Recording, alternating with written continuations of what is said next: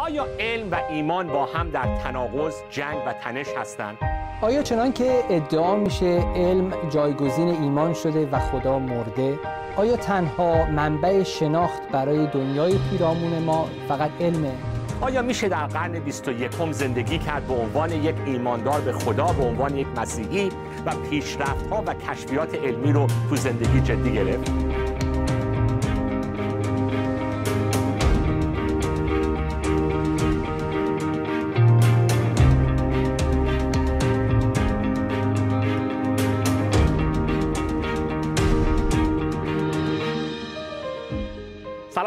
دوستان عزیز من ساسان توسلی هستم و به برنامه های علم و ایمان خوش اومدید. جلسه سوم این برنامه ها هست و با برادرم منصور برجی خدمت شما عزیزان هستیم. بله بنده هم سلام عرض می‌کنم خدمت همه شما و سپاسگزارم از اینکه با ما هستید و امیدوارم این برنامه امروز هم برای شما مفید واقع بشه. منصور جان بنده به خاطر فک قویم و پرحرفیم بحثای جلسه پیشمون رو وقتمون از دست رفت و خیلی نکتهای دیگه هست. که می‌خوام با همدیگه برای دوستامون مطرح بکنیم و صحبتی که تو این جلسه می‌خوایم ادامه بدیم از هفته گذشته صحبت اینه که کانتریبیوشن ایمان مسیحی به رشد علم به رشد علم. گفتیم سهم و تاثیر سهم سهم الهیات مسیحی فلسفه مسیحی تاریخ کلیسا و چه کمک هایی چه چه دلایلی می‌تونیم مطرح بکنیم که کلام خدا و درک کلیسا از کلام خدا باعث شکوفایی و رشد علم شده. وقتی میگیم سهم یعنی یه بخشیش. بله. آیا معنیش اینه که بخشای دیگه هم بله بله فاکتورهای دیگه هست. این خوب شد که اینو گفتی. من می‌خوام یه چند تا نقل قول بخونم از یه کتابی که هفته پیش بهش اشاره کردم. کتابی هست به نام Galileo Goes to Jail. گالیله به زندان می رود و زیرنویسش هست and other myths about science and religion. گفتی کلمه میث بهتر اسطوره نگیم. چی بگیم به جاش؟ افسانه بهتر. آره و افسانه های دیگه یا اشتباهات دروغ ها شایعات دیگه درباره علم و دین. و یکی از فصلای این کتاب رو من می‌خوام الان ازش چند تا نقل قول بکنم. فصل نهم این کتاب البته تازه نویسنده این فصل داره این رو به عنوان یک میث یک افسانه و اشتباه مطرح می‌کنه که مسیحیت باعث رشد علمی شده. تیتر فصلش هست that the myth the myth in افسانش اینه that Christianity gave birth to modern science.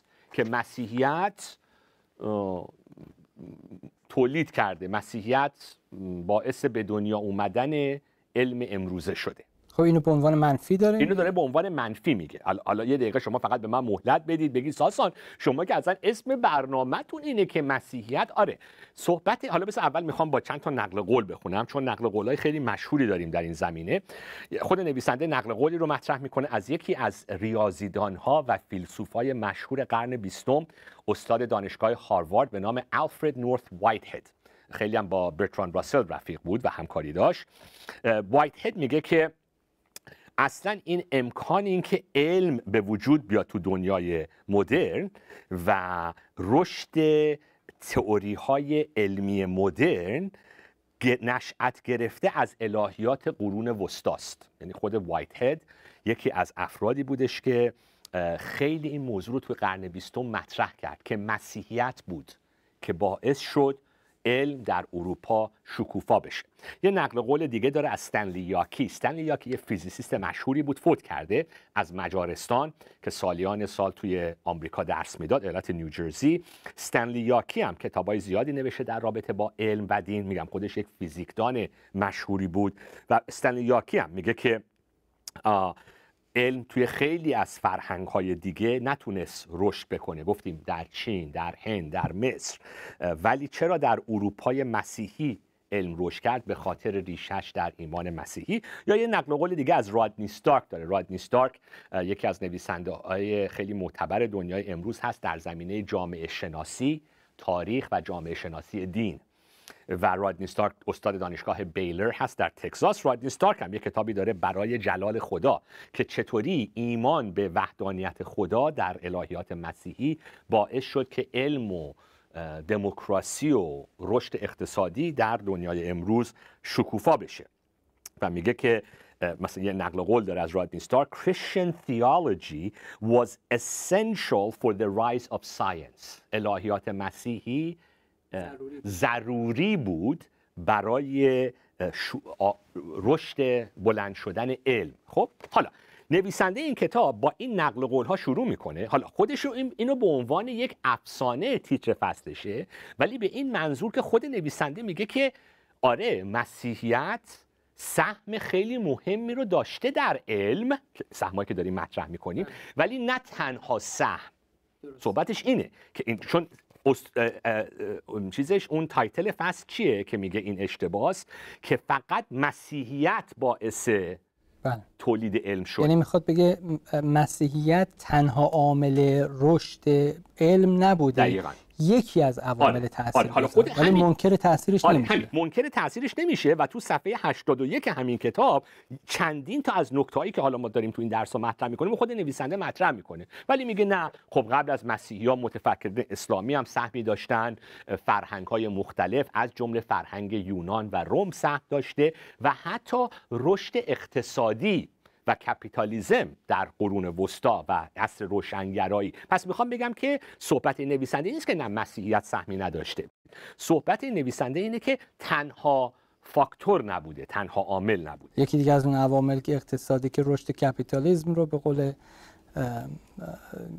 برخی جامعه شناسان اون هم تاثیر گرفته از حالا اون صحبت رادنی هست درسته بله. درسته. حالا میگم یعنی می‌خوام بگم که حتی نویسنده ای که تو این کتابش از دانشگاه هاروارد میگه که این یک یک افسانه است که فقط مسیحیت برث داده زایمان کرده علم امروز رو چون ادعاهای مثل وایت هد و ستنلی یاکی و رادنی ستارک تقریبا تمام سهم و به ایمان و الهیات و تاریخ کلیسا میدن.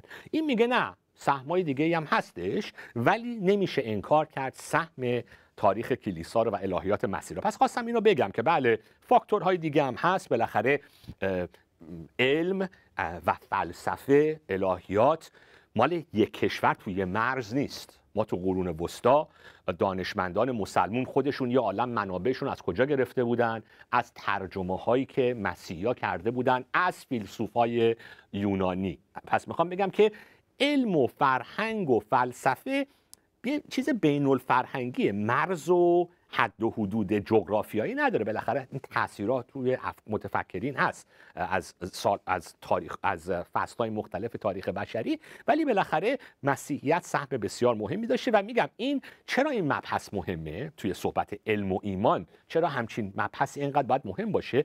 به خاطر افرادی که میگن دین ضد علم هست. و دین هیچ ربطی به علم نداره ایمان هیچ ربطی به علم نداره. اگر ایماندار هستی آدم امولی هستی دانشمندای امروز دیگه دین و ایمان رو گذاشتن بوسیدن کنار می‌خوایم بگیم نه. اگر کسی عمیق از دیدگاه فلسفه علم به امکان علم نگاه کنه possibility of science اصلا چطوری علم امکان پذیر شده در تاریخ تفکر بشری سهم الهیات مسیحی سهم خیلی مهمی است حالا توی جلسه پیش گفتیم چی چند تا نکته رو می‌خوام لطفا مرور بله. بکنیم فقط بله. تیتروار و بعد بریم وارد نکته های جدید بشیم اولا خیلی ممنون برای این توضیح که فکر می‌کنم مفید باشه که وقت سوء تفاهم نشه که ما قصدمون تو این برنامه اینه که بگیم اصلا تنها عامل رشد علم ما مسیحیت آره. آره. ولی ما به یه سری نکات الهیاتی اشاره داشتیم که به عنوان یک پیش زمینه باوری کسانی که به حال توی اروپا زندگی می‌کردن و مهد پیشرفت خیلی از خیلی از این پیشرفت های علمی مدرن شد یکیش موضوع استقلال مخلوقات از خالق بود که بهشون اجازه بررسی بیشتر در یک مخلوق رو می‌داد. دیگه اونها رو استقلال خلقت بگیم استقلال خلقت که دیگه اونها رو در مقام قدسی نمیگذاشت که قابل بررسی و اکتشاف نباشند. دوم مسئله نظم و انتظام جهان بود که خدا این خلقت رو با نظمی آفریده. پس این خود concept لوگوس رو شما توضیح دادید. همینطور موضوع اینکه خلقت خلقتی نیکوست. اینطور که بعضی از فلاسفه این جهان رو گذرا و فانی و سایه از جهان اصل می‌دونستن و در نتیجه ارزش بررسی اون رو نمی‌دونستن این تفکر و مسیحیت ترویج نمی‌کرد بلکه برعکس مخلوقی خوب که ارزش بررسی داشت. یکی دیگه از موضوعاتی که باز فکر می‌کنم مربوط به مسئله باور مسیحیان درک مسیحیان از خلقت بنا به تعالیم کتاب مقدس موضوع همین نظم و انتظام شاید به شکل دیگه هم بشه این رو مطرح کرد. در آیات زیادی در کتاب مقدس هست. من اینجا از ارمیا آیه رو خدمتتون می‌خونم. ارمیا فصل 31 آیه 35 میگه خداوند که آفتاب را به جهت روشنایی روز و قانونهای ماه و ستارگان را برای روشنایی شب قرار داده و دریا را به حرکت می آورد تا امواجش خروش نماید و اسم او یهوه سبایوت می باشد چنین می گوید و ادامه میده این بحث خیلی از آیات کتاب مقدس انگار چنین حالت مقرر شدن قانونی برای خلقت رو تصور میکن تصویر می‌کنن برای خواننده. یعنی این خلقت خلقتی است قانونمند. پس در نتیجه میشه این قانونش رو یک جوری هم کشف کرد. اگر بدونیم که این خلقت خلقتی قانونمند است. پس یکی دیگه از تاثیراتی که مسیحیت گذاشته در تفکر کسانی که به حال جویا یا جستجوی کشف علل و عوامل به وجود آورنده چیزای پیرامونشون هستن همین قانونمندی خلقت هستش. و خود خدا هم به عنوان میگیم مثلا میگیم قانون طبیعت قوانین طبیعت. بله. جاذبه یکی از قوانین طبیعته. که خب نیوتون کشف می‌کنه خب؟ پس خیلی یکی از یکی از صفات خدا یا اسامی خدا یا القاب خدا یا تشبیهات خدا هم تو کتاب مقدس خدایی که قانون رو میده. لا گیور پس طبیعت قوانین خداست همونطوری که تو کلامش یه سری قوانین از خدا دریافت کردیم. انسان یه سری قوانین این خدای قانون گذار رو هم در قانونمندی طبیعت کشف می‌کنه.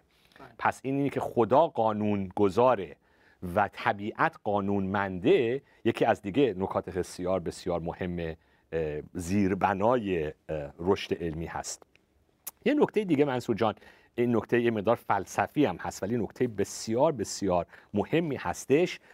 اصلا به انگلیسی میگیم the intelligibility of nature. اینی که طبیعت و علم رو ما اصلا می‌تونیم طبیعت رو و حقایق طبیعت رو حقایق علمی رو اصلا مغز انسان می‌تونه درک کنه بفهمه. یکی میگه که ساسان یعنی چی؟ فرض کنیم خدایی نیست.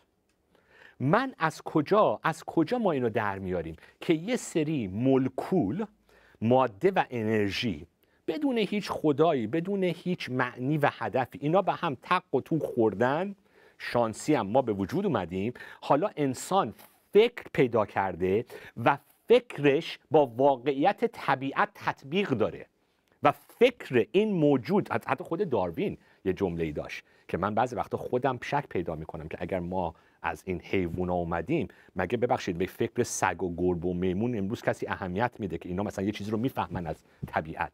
حالا ما چرا فکر کنیم ما چیزی فهمیدیم؟ اگر ذاتا ما هم همون حیوان هستیم و فقط ما همون حیوانایی هستیم که حالا مولکولامون یه مقدار پیشرفته تر شده از کجا اصلا می‌تونیم به مغز و فکر انسان اعتماد کنیم که این افکاری که تو سر ما هست بر طبق واقعیت های دنیای بیرون از فکر ماست؟ اینشتین دو تا جمله خیلی مشهور در این رابطه داره. اینشتین حالا شاید یه جمله است دو, دو تا حالت مختلف روایت شده به قول معروف. ولی یکی از جمله های مشهور اینشتین اینه, اینه که میگه The eternally incomprehensible thing about the world is its comprehensibility. اینو شما می‌تونی کمک کنی برای ترجمه یا بنده با ترجمه های تفسیری خودم اینو ترجمه بکنم. خیلی مشکل هستش ولی میگه این واقعیتی همیشه یا شاید دائما تصورش درکش فهمش سخته یا غیر قابل فهم هست اینه که دنیا قابل فهم هست. این آره. و یا یه جمله دیگه هم داره میگه the eternal mystery of the world is its comprehensibility. تو همین مایه است. میگه بزرگترین راز این دنیا قابل فهم بودنشه. یا این واقعیت که ما, نمی‌تونیم این رو بفهمیم که چطوری این دنیا قابل فهمه. یعنی این قابل فهم مثلا من داشتم یکی از این کتابایی که میخوندم نویسنده میگفتش که کشفیاتی ما داریم حالا بنده چون فیزیسیست نیستم ریاضیدانم نیستم الان مثال ندارم ولی اینا اینا اینا حرفای با منبع بنده بدون منبع حرف نمی‌زنم منصور جان.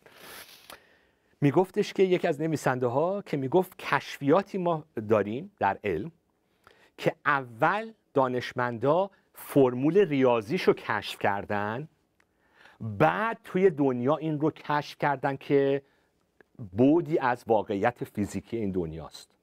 چطوری یک فرمول ریاضی تو فکر بشر می‌تونه تطبیق داشته باشه با یک واقعیت کش شده علمی از دنیای بیرون از فکر و مغز انسان. انشتن میگه این بزرگترین راز دنیاست. چیزی که من نمی‌فهمم اینه که چرا ما این دنیا رو می‌فهمیم. حالا افرا... من حالا وارد این بحث نمی‌خوام بشم. فلسفه و مکتبی انتریالیست هست که میگه آقا علم و ریاضی و اینا اینا فقط ساختارهای فکری بشره. این واقعیتی نداره تو این دنیا. بهش میگیم انتی ریالیست فلسفی فلسفه آنتی ریالیست یا ضد ضد واقع بینانه. آره این این وارد این بحث نمی‌خوام بشم. این فرضیه جا افتاده بین دانشمندان نیست. ولی اکثر فیلسوفا و دانشمندان میگن آقا یک دنیای واقعی وجود داره خارج از فکر انسان خارج از تئوری و تصور انسان. ولی فکر انسان می‌تونه این واقعیت خارج از مغزش رو کشف کنه و درک کنه. این خودش یکی از اون رازاست. و اینی که حالا دوباره الهیات مسیحی. حالا وقتی ما میگیم الهیات مسیحی بذار من دوباره اینجا یه پرانتز باز کنم. این صحبت نظم و ترتیب و خوبی خلقت فقط مال مسیحیت نیست. یهودی ها هم بر طبق همین عهد عتیق همین رو قبول دارن. متفکرین اسلام رو این, این رو هم تایید می‌کنن. بالاخره توی این مسائل الهیات اسلام با الهیات مسیحی الهیات یهودی چه مشترک دارن. دنیا رو خدا خلق کرده. منطق هست نظم هست ترتیب هست اینا فقط مال مسیحیان نیست؟ حالا ما داریم از دیدگاه الهیات مسیحی و تاریخ کلیسا داریم صحبت می‌کنیم. ولی صحبت اینه که الهیات مسیحی دوباره میگه که چون خدا خدایی که خودش لوگوس منطق فکر این دنیا رو خلق کرده و انسان رو در شباهت خودش آفریده پس فکر من می‌تونه قسمتی از این حقیقت این دنیا رو درک کنه. من اینجا الان یه مقداری برام بودن نکته است بفرمایید. بله تو فرمایش شما رو تا اونجا که مربوط به خلقت قابل فهم بودن قابل شناخت بودن خلقت باشه می‌فهمم. بله بله. ولی صحبت ریاضی و فیزیک و اینا رو داریم می‌کنیم. بله. ولی در باور الهیاتی مسیحی یکی از افراد بسیار تاثیرگذار در اندیشه مسیحی و سنت غربی آگوستین هست. خب. که در نگاه آگوستین و اون خصوصا توضیحاتی که در مورد گناه و عواقب بله. گناه و اینکه به هر حال یک تیرگی یک تاریکی در فهم بشر هم ایجاد بله. کرده که ما البته در مورد فهم خدا شناخت خدا بیشتر میگه که انسان عاجز از این شناخت. پس می‌خوام بگم که اگرچه خلقت قابل شناخت هست. اما در نگاه آگوستین انسان این شناختش تیروتار شده. بله. اما این شناخت تیروتار نسبت به خداست و نسبت به خلقت چنین نبوده. نه البته البته من الهیات ریفورم یا اصلاح شده این تاریش تار شدگی رو تار شدگی رو به تمام ابعاد شناخت رب میدن. منم اونو قبول دارم. فقط صحبت رابطه ما با خدا نیست. توی فکر انسان این تاثیر هست. ولی دقیقا حالا صحبت آگستین این هست. همین کتابایی که من اینجا رفرنس اووردم حالا در آینده شاید بهش اشاره بکنیم. چون انسان فکرش چون انسان سقوط کرده فکرش تار و محدود شده پس ما فقط با نشستن رو صندلی مثل افلاتون و با تفکر نمی‌تونیم به حقایق برسیم. باید انسان خودش بره و تجزیه تحلیل کنه. باید انسان تجربه بکنه. باید بره کشف کنه. یعنی این یکی از یکی از کتابا همین نکته رو مطرح می‌کنه که experimentation with the world همون آزمایش های آزما- تجربی آزمایش کردن. کردن. آزمایش کردن این دنیا یکی از ریشه هاش تفکر آگستینه که چون فکر انسان سقوط کرده است ما فقط نمی‌تونیم با مدیتیشن با deduction deduction یعنی با یه اصل منطقی ازش نتیجه گیری بکنیم و به تمام حقایق برسیم. چون فکر انسان محدود شده تار شده. ولی به هر حال جهان آزمودنی و تجربه کردنی است از اون راه بله، میشه فهمید. بله. جهان رو میشه فهمید. حالا نه همش رو و خودم علم- امروز به مرزهای خیلی زیادی رسیده تو درک جهان هستی. یه جاهایی هست که دیگه علم میگه آقا ما تا اینجا می‌تونیم بریم. دیگه خب با بیشتر از این ما نمی‌تونیم بریم. پس می‌خوام بگم که خود تفکر آگستین یکی از اون فاکتورهایی هستش که اشاره, اشاره کمک کرده به این رشد رشد علوم تجربی در تاریخ دنیای غرب حالا بگیم. یکی دیگه از فاکتورها حالا به خصوص به طور به طور مخصوص این نویسنده هایی که درباره فلسفه علم صحبت می‌کنن و سهم مسیحیت در فلسفه علم کمک چیزه سهم الهیات پروتستان هست. نه فقط مسیحیت بلکه به خصوص سهم الهیات پروتستان. و یکی از نکتهایی که واسم جالب بود من راستش بخوای خودم این نکته رو نمی‌دونستم قبلا بهش فکر نکرده بودم. قبل از الهیات پروتستان برای مدت خیلی طولانی در تاریخ غرب تفسیر از کتاب مقدس تفسیر خیلی الگوریکال میگیم به انگلیسی تمثیلی. خیلی تفسیر سمبولیک و تمثیلی و همه چیز سمبل یک واقعیت روحانی دیگه است و این نوع. این نوع برخورد برخوردی بود که همه داشتن با متون کتاب مقدس. خب این برداشت توی برداشت نسبت به طبیعت هم تاثیر میذاشت که همه چیز یک اشاره است به یک واقعیت روحانی. و ولی وقتی الهیات پروتستان اون اصل هرمنوتیک یا تفسیر کتاب مقدس رو گفت آقا باید این متن رو توی تاریخ فهمید. این متن همش سمبل نیست همش همش راز و اشاره و تشبیه و تمثیل نیست. باید خیلی اینو لیترال اینجا نمی‌دونم باید حالا به فارسی چی بگیم. باید این رو خیلی نه نه نه اینجا نمی‌خوره تحت لفظی. باید این رو توی توی تاریخش فهمید. تاریخ که اتفاق افتاده نگاه کنیم به گرامرش نگاه کنیم به تاریخش. یه متن تاریخی. متن تاریخی به باستان شناسی باید تحقیق کرد باید کشف کرد که توی اون زمان این متن چه معنی داشته. حالا ربطش به ما امروز چیه. اینا برمیگرده به هرمنوتیک یا تفسیر متن پروتستان. و این روی برخورد برداشت برخورد انسان با طبیعت هم نویسنده های فلسفه فلسفه علم میگن تاثیر گذاشته. که به خصوص نه فقط الهیات مسیحی بلکه الهیات پروتستان هم تاثیر خودش رو داشته. و همچنین حالا صحبت شاخه پروتستان که شد بذار یه نکته دیگر هم اینجا مطرح بکنم. و اون حتی چیز اخلاقیات پروتستان.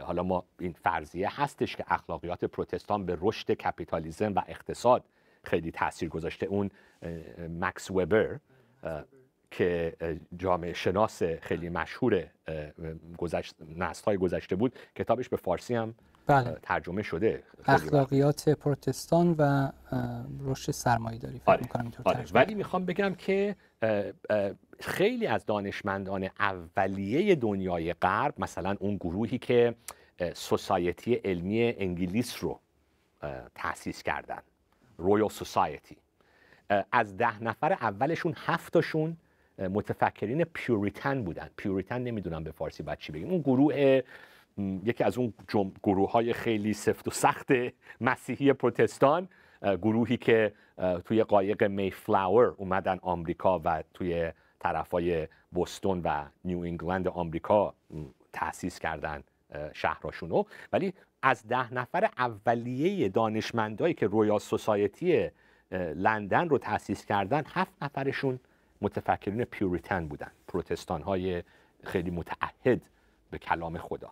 پس پروتستانیزم اخلاقیات پروتستانیزم اخلاقیات پروتستانیزم که میگه که تنبلی نکن فعال باش وقت تو علاف نشو مشغول باش از خودت انرژ...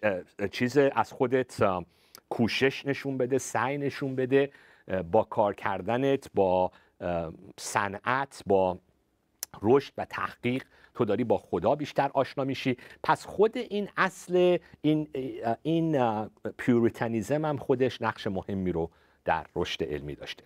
یعنی قسمت اول رو اگه درست فهمیده باشم اگر تا اون زمان تا زمان پروتستان ها مسیحیان با یک نگاه تمثیلگرا به کتاب مقدس سعی می‌کردن برای مفاهیم اطرافشون برای دنیای اطرافشون مفاهیم رو پیدا بکنن حالا با کنار رفتن اون نگاه الگوریکال و تمثیلی یه مقدار واقع بینانه تر به کشف آره. عالم می‌پردازن. آره.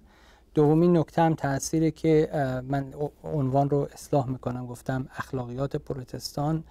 درستش اینه که اخلاقیات پروتستان پروتستان و روح آین سرمایداری یا روح سرمایداری هم بله. ترجمه شده. کتاب مکس وبر مکس وبر که اونم باز نوع اخلاقیاتی که مسیحیان پروتستان و خصوصا پیوریتن ها مروجش بودن به رشد بیشتر اقتصادی و نهایتا سرمایه‌داری انجام میده. آره هم سرمایه‌داری و هم علمی یعنی این این تاکید پروتستان ها روی کار کردن روی فعال بودن روی کوشش کردن روی مشغول بودن که تو تنبلی وسوسه نشی اینا فاکتورهای دیگه ای هست در الهیات پروتستان. و حالا بذار یه نکته دیگر هم اینجا بگیم که نگن که آقا دو, نفر پروتستان نشستن دارن فقط کردیتو به پروتستان هم میدن. نه یکی دیگه از نکات خیلی مهم حالا این ربطی به الهیات نداره ولی این ربط خیلی مهمی به تاریخ کلیسا داره. یکی از مهمترین فاکتورها برای رشد علمی در دنیای غرب مسئله کلیسای کاتولیک و صومعه میگیم مانستری راه بله. صومعه ها دیرها و صومعه ها دی، بله. دیرها و صومعه ها یکی از مهمترین فاکتورها و مراکز رشد علمی بودند در قرون وسطا نه فقط متون علمی گذشته رو اینا ترجمه کردن و نگه داشتن بلکه یک عالم توی صومعه ها و دیرها راهبا باغ باغبانی می‌کردن. با گیاه ها مثلا یک پدر یکی از پدران ژنتیک مندل خودش یک راهب بله. کاتولیک بود. و توی کار باغبونی و گیاه پروری این این اصل ژنتیک رو ایشون کشف می‌کنه. پس خود صومعه ها و دیرها جایی که توش تفکر هست تحقیق هست نوشته های گذشته ترجمه میشه. بعد experiment می‌کنن با مسائل مثل کشاورزی با حیوانداری با باغبانی. پرورش پس خود سومه ها و دیرها نقش خیلی مهمی رو دارن. یکی از فصلای این کتاب گالیله به زندان می‌رود همین بود که کلیسای قرون وسطا هیچ کاری با علم نداشت و میگه نه این یک این یک اسطوره است این یک حرف اشتباه است. خیلی کمک بوده در تاریخ قرون وسطا این این سومه ها و دیرها و خیلی خیلی تو این سومه ها دیرها چیز نبودن. الهیدان و فیلسوف نبودن. کارهای خیلی عملی و, عملی و بله. علمی کارهایی که بعدا کارهای علمی حساب میشه ریاضیات روی ریاضیات چقدر کار کردن راهبها و دیرها. پس می‌خوام بگم این هم نقش مهمیه که می‌تونیم حالا کردیتش رو نه به پروتستان ها بلکه به کلیسای کاتولیک و کلیسای قرون وسطا بدیم. وقت ما تو این برنامه تموم شد حرفای بنده. یه نکته دیگه هنوز هست که ما نگفتیم. من می‌خوام منصور جان این یه نکته دیگه که مونده و چند تا از این کتابا رو من می‌خوام دوباره تو این جلسه ما ادامه بدیم جلسه بعد. اجازه می‌دید ما این صحبت رو یه کمک دیگه ما اجازه ما دست شما کارگردان. بسیار خوب. دوستان عزیز امیدوارم که تو این برنامه با ما بوده باشید و مفید بوده باشه این صحبت ها برای شما. این نکته که سهم مسیحیت به رشد علم در دنیای امروز به نظر نکته مهمیه که یه جلسه دیگه هم می‌خوام براش بذاریم در هفته آینده. پس خیلی ممنون که با ما تو این برنامه بودید. تا هفته آینده خدا نگهدار.